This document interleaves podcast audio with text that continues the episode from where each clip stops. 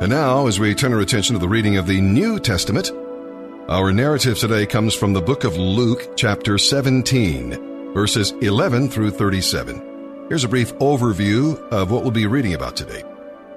Because leprosy was contagious, people who had leprosy were required to try to stay away from other people and to announce their presence if they had to come near.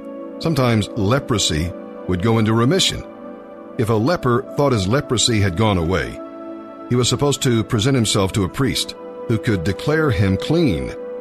Jesus sent the ten lepers to the priest before they were healed, and they went. They responded in faith, and Jesus healed them on the way.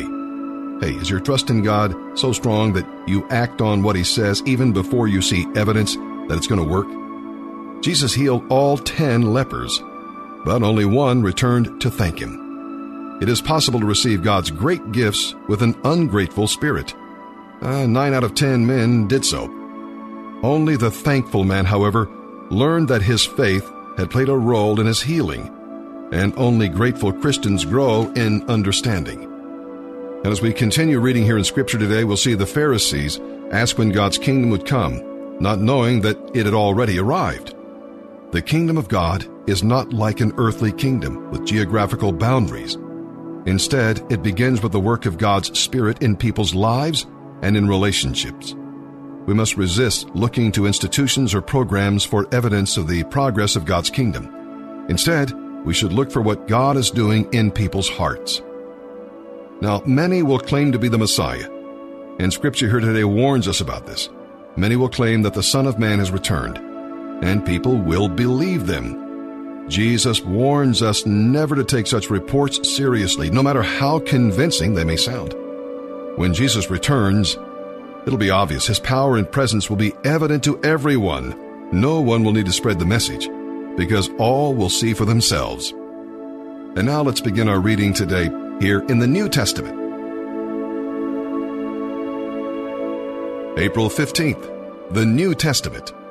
Luke chapter 17, verses 11 through 37. As Jesus continued on toward Jerusalem, he reached the border between Galilee and Samaria. As he entered a village there, ten lepers stood at a distance, crying out, Jesus, Master, have mercy on us. He looked at them and said, Go show yourselves to the priests. And as they went, they were cleansed of their leprosy. One of them, when he saw that he was healed, came back to Jesus shouting, Praise God! He fell to the ground at Jesus' feet, thanking him for what he had done. This man was a Samaritan. Jesus asked, Didn't I heal ten men? Where are the other nine? Has no one returned to give glory to God except this foreigner? And Jesus said to the man, Stand up and go.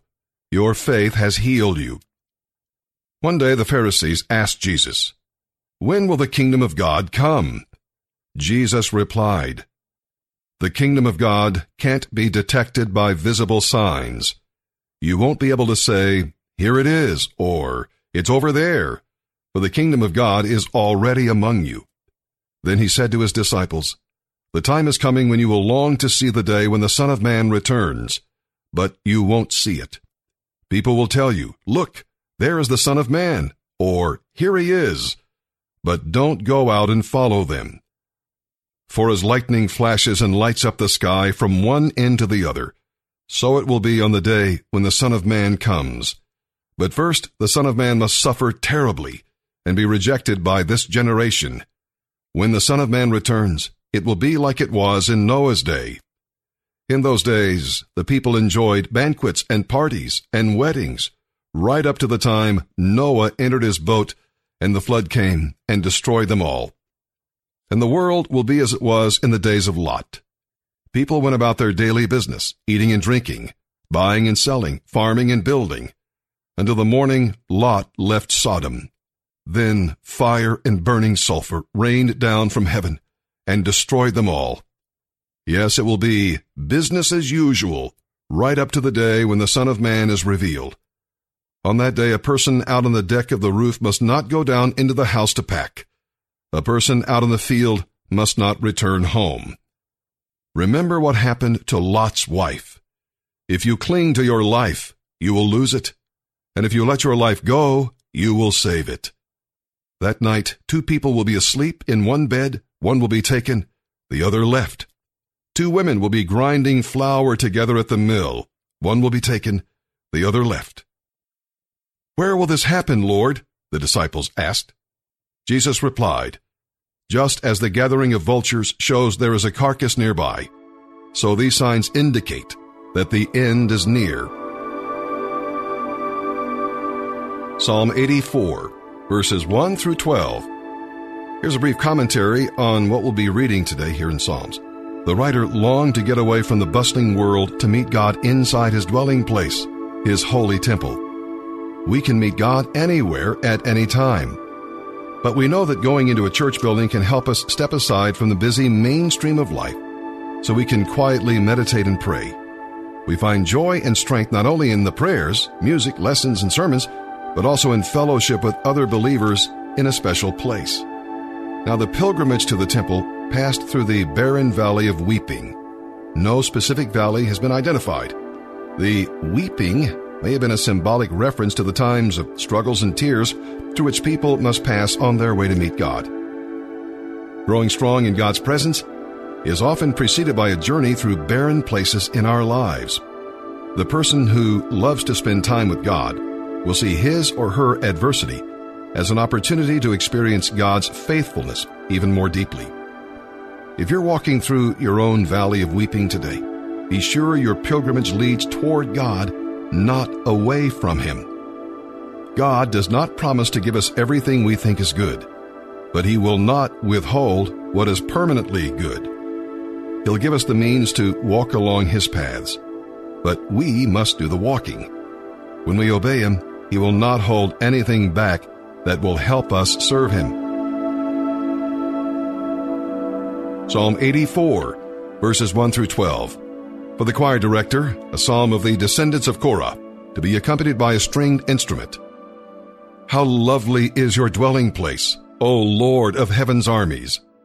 I long, yes, I faint with longing to enter the courts of the Lord. With my whole being, body and soul, I will shout joyfully to the living God. Even the sparrow finds a home, and the swallow builds her nest and raises her young at a place near your altar.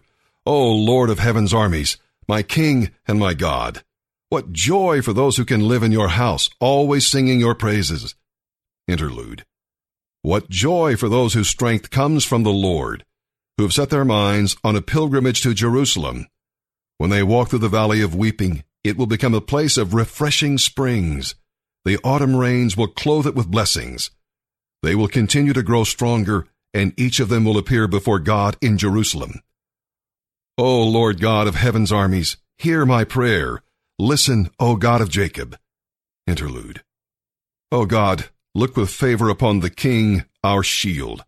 Show favor to the one you have anointed. A single day in your courts is better than a thousand anywhere else. I would rather be a gatekeeper in the house of my God than live the good life in the homes of the wicked. For the Lord God is our sun and our shield. He gives us grace and glory. The Lord will withhold no good thing from those who do what is right. O Lord of heaven's armies, what joy for those who trust in you. Proverbs chapter 13, verses 5 and 6. The godly hate lies. The wicked cause shame and disgrace.